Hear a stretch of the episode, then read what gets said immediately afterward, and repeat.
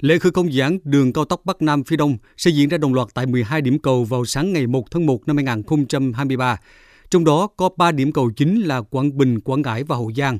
Tại tỉnh Quảng Ngãi, vị trí tổ chức lễ khởi công điểm cầu trung tâm ở xã Đức Hòa, huyện Mộ Đức. Công tác chuẩn bị tại địa phương này đang được các đơn vị địa phương phối hợp cùng Bộ Giao thông Vận tải gấp rút hoàn thành.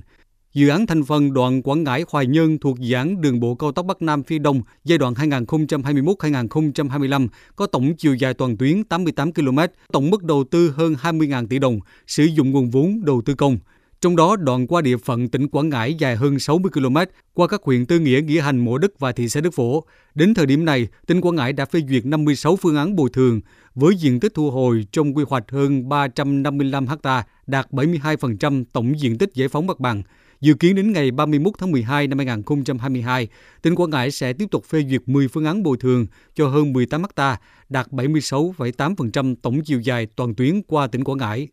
Ông Đặng Văn Minh, Chủ tịch Ủy ban nhân dân tỉnh Quảng Ngãi cho biết, các đơn vị địa phương đẩy nhanh tiến độ bồi thường giải phóng mặt bằng, xây dựng 24 khu tái định cư cho các hộ dân bị ảnh hưởng. Chúng tôi tiếp tục tháo gỡ kịp thời các khó khăn vướng mắc, đẩy nhanh tiến độ bồi thường giải phóng mặt bằng. Trong đó lưu ý là việc xây dựng các khu tái định cư để có đất tái định cư bố trí cho người dân trong thời gian sớm nhất. Tinh thần là khẩn trương, quyết liệt nhưng phải đảm bảo chất lượng đối với các cái khu tái định cư để làm sao người dân khi vào đây xây dựng nhà cửa là phải đảm bảo các cái cơ sở hạ tầng thiết yếu và phải tốt hơn nơi ở cũ tạo sự đồng thuận của người dân